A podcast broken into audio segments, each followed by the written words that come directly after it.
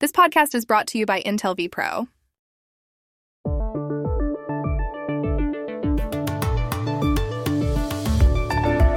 Acaba de empezar este 2022 y algunos oyentes nos piden recomendaciones sobre las mejores series de los últimos 12 meses. Por eso hablamos con cuatro críticos. Una es la chilena Ana Josefa Silva, otro Juan Carlos Galindo del diario El País de Madrid. También contactamos a la peruana Mónica Delgado y al mexicano Jesús Chavarría.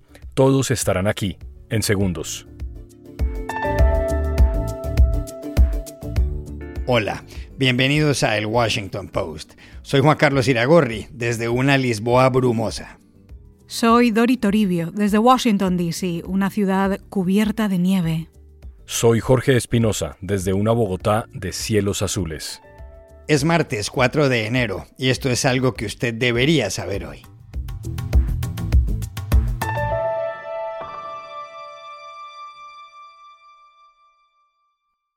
Estamos ya en 2022 y algunos oyentes nos piden recomendaciones sobre las mejores series de los últimos 12 meses. Para responderles, le pedimos ayuda inicialmente a la chilena Ana Josefa Silva. Bueno, es que si podemos hablar de series, se puede hablar muchísimo con esto de la ampliación de las plataformas. Hemos podido ver muy buenas series. Yo creo que hay algunas que nos han marcado este año. Por ejemplo, yo creo que Mare of Easttown, que está en HBO Max, Kate Winslet luciéndose como la gran actriz que es. Un drama policial, que es más bien un drama familiar extraordinario, creo que nos caló hondo a todo el mundo. Eh, y creo que la otra serie que, marcó a mucha gente, quizás por lo difícil de estos años con la pandemia, fue Ted Lasso, esta comedia de Jason Sudeikis que, que está en Apple TV Plus. Eh, que, ese, que uno lo mira y pensaba, esto bueno, es una ingenuidad o están riéndose de mí. Eh, y ese, es divertida, pero a la vez es, es, es, optimista, uno le infunde una manera de mirar la vida como un líder y es como mirar dentro del camarín, porque es una historia de fútbol, pero dentro del camarín. Entonces yo creo que fueron muy marcadoras. Bueno, Hacks de HBO con la gran Jean Smart, extraordinaria, también una comedia muy ácida, todo lo contrario. Como joya, para mí es una joya cinematográfica, El ferrocarril subterráneo que está en Amazon Prime de Barry Jenkins, el ganador del Oscar. Es desgarradora, es una miniserie, está basada en una novela terrible, muy fuerte, pero tan extraordinariamente bien hecha.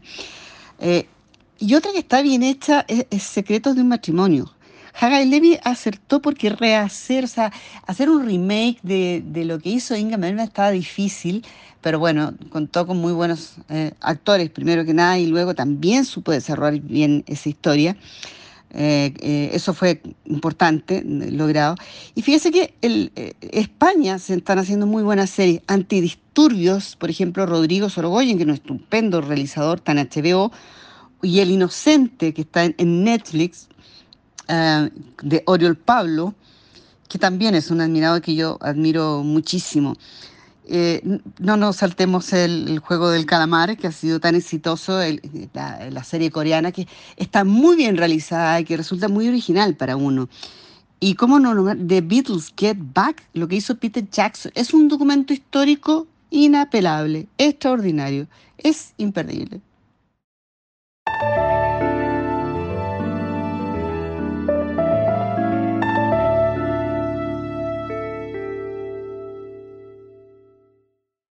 También llamamos al crítico del diario El País de Madrid, Juan Carlos Galindo. 2021 será recordado por el juego del calamar, una prueba más, señores jefes del negocio, de que los éxitos globales, los pelotazos, vienen por donde menos se lo esperan, mientras ustedes siguen buscando el nuevo Juego de Tronos. Y también por el final de la Casa de Papel. A ver, más un fenómeno brutal para la televisión en español que cualquier otra cosa pero no son estas mis apuestas. Tampoco otras que han triunfado como Ted Lasso o The Good Fight, que por mucho que adore a los King, me parece que se está enredando demasiado en su propio lenguaje.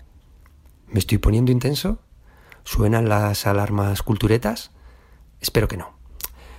Vamos entonces con los triunfos más evidentes. Solo asesinatos en el edificio ganó la votación de los expertos del país. ¿Por qué? Pues además de por lo que cada crítico tuviera en la cabeza, que a juzgar por la mía, vayan ustedes a saber, porque es una mezcla muy eficaz de muchas cosas y uno se lo pasa bien viéndola. Ahora bien, si buscamos un poco de grandeza dramática, será difícil hacer sombra este año a HBO. Siempre ha sido un poco así, ¿no creen? Bueno, a lo mejor estoy exagerando. Les pongo tres ejemplos. Primera apuesta, Succession. Quienes hayan visto la tercera temporada sabrán que nunca ha habido un cumpleaños tan triste, ni una junta de accionistas tan surrealista. Sabrán que detrás del porno de ricos y el lenguaje suez, yo no sé qué les pasa a estos pijos, está uno de los grandes dramas televisivos contemporáneos. Y quienes no lo hayan visto están de suerte. Dense un atracón. Segunda apuesta, Mayor of Easttown. La gran pregunta que suscita esta serie es cómo puede una ficción criminal basada en cosas tan manidas triunfar de esa manera. Pues a ver, porque es muy buena, porque no se eterniza, porque respeta al espectador y por esa señora llamada Kate Winslet. Tercera y última prueba de que HBO ya no es la que creó The Wire, Los Sopranos, Six Feet Under, pero que siguen mandando un poquito en esto. For All Mankind. Momento, momento, dirán algunos. ¿Y cuál es esa? Pues les dejo que la averigüen. Es conocida mi debilidad por los crímenes, por los crímenes televisivos, claro. Así que les recomendaré dos pequeños tesoros británicos. Por un lado, la archiconocida Line of Duty, que ha vuelto a brillar a lo grande en 2021 y con unas audiencias envidiables para cualquier otro país. Y por otro lado, Deceit, una miniserie basada en una historia real que conmovió Reino Unido. La produjo Channel 4. Búsquenla. En España la cosecha no ha sido espectacular en 2021, pero hay una serie de la que se va a hablar mucho.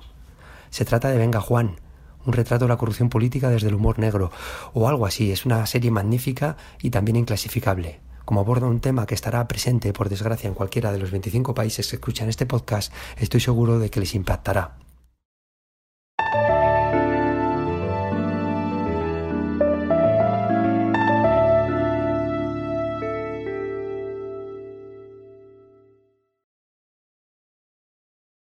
Por las mejores series de los últimos 12 meses le preguntamos igualmente a la peruana Mónica Delgado. Primero voy a mencionar a Mayor of Inkstown, una serie de HBO protagonizada por Kate Winslet.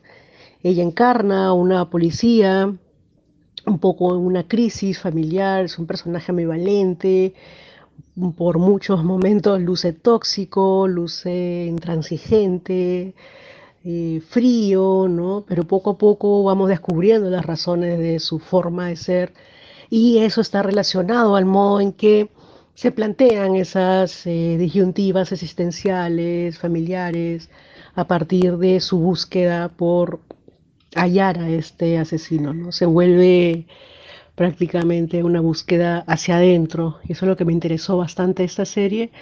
Y también menciono otra serie HBO que me interesó mucho, la, la tercera temporada de Succession, que es esta serie que se adentra en este mundo de, de las corporaciones y aquí una corporación de índole familiar, así que nos adentramos eh, a la psique de alguna manera de cuatro o cinco personajes pues de las altas esferas del poder mediático, empresarial, y me parece una serie muy mordaz, muy crítica, que además es crítica, pero también muy sutil en el modo en que va construyendo a ese grupo de personajes que también, de alguna manera, todos son pues totalmente antihéroes, ¿no?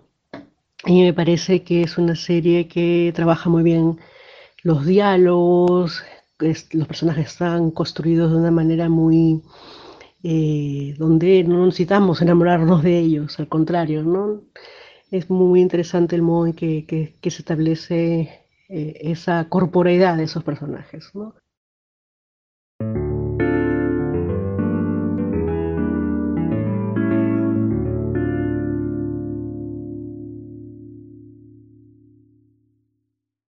Finalmente contactamos al mexicano Jesús Chavarría. Pues mira, una que debemos tomar en cuenta es WandaVision de Disney Plus. Y no solo por la forma tan divertida y refrescante con la que retoma y reinterpreta los códigos y los estilos de las series de comedia de situación a través de los años para elaborar un homenaje a las mismas, sino porque este va al servicio de una exploración del proceso de duelo de su protagonista que sirve para llevar la figura del superhéroe más allá de los modelos que ha establecido Marvel Disney a través de los años. Todo esto mientras desarrolla una intriga de fondo bastante entretenida, llena de conexiones con el resto del universo al que pertenece, pero además llena de referencias a sagas clásicas de los cómics como Vision Quest, por ejemplo. Ahora, otra que también debemos tomar en cuenta es Misa de Medianoche.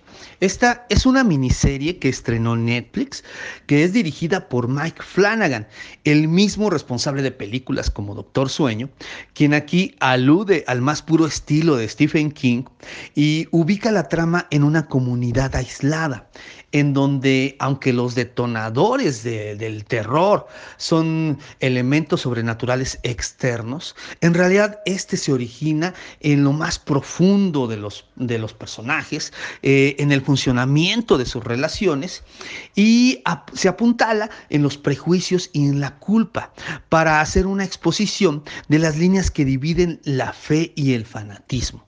Se trata de una obra de género eh, muy al estilo clásico pero también muy, muy personal.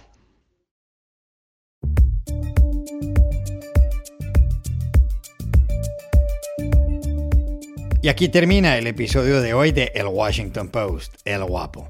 En la producción estuvieron Cecilia Favela y John F. Burnett. Por favor, cuídense mucho. Y pueden suscribirse a nuestro podcast en nuestro sitio web, elwashingtonpost.com, seguirnos en nuestra cuenta de Twitter, arroba el post, y también nos encontrarán en Facebook, buscando el Post Podcast.